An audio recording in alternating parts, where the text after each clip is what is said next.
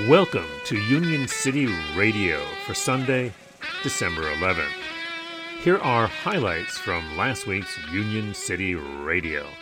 Our goal is really just to raise awareness about how migrant workers in Qatar uh, are treated um, and the circumstances that they live under. That's Adam Sobel, director of the 2018 film The Workers' Cup, talking about worker rights and the World Cup on last week's Your Rights at Work this is a, uh, a labor system that has been you know exploiting migrant workers for generations.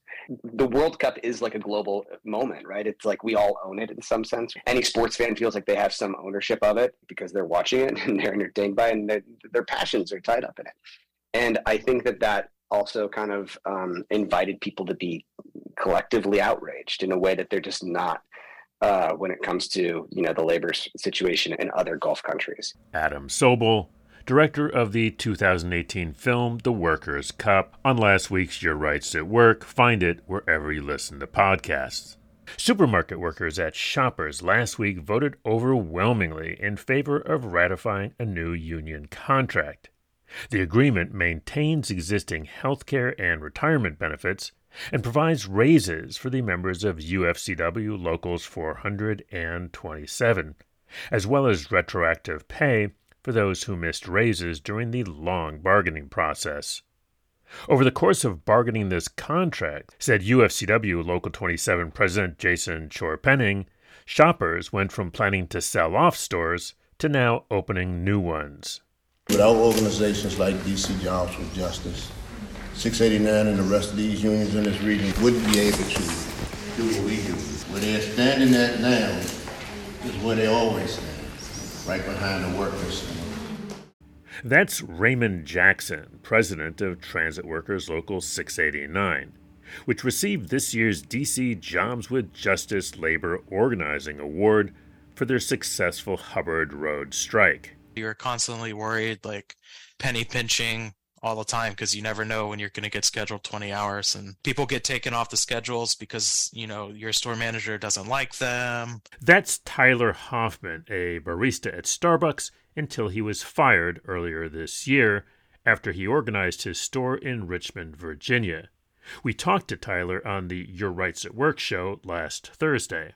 I watched the company go from you know a company that kind of cared about its employees five years ago to slowly stripping away our benefits and then uh, adding more channels of production and not giving us adequate raises to go along with that. So I was fired at the end of May. Within, I think, six days of me being fired, our election period started. They tried to scare everyone with that, and it did scare a lot of people. It made our election a lot closer than it was.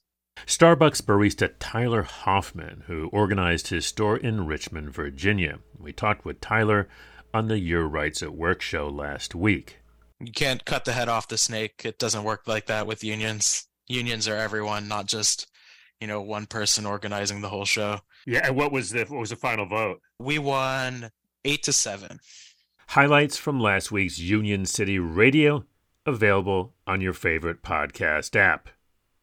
For this week's labor calendar, go to dclabor.org and click on Calendar. In today's labor history, on this date in 1995, 40,000 workers went out on general strike in London, Ontario, a city with a population of 300,000. They were protesting cuts in social services. Today's labor quote is by Arthur Balfour, who said, the general strike has taught the working class more in four days than years of talking could have done. Union, Union City Radio is supported by our friends at Union Plus. Find out more at unionplus.org. This has been Chris Garlock. See you on the line.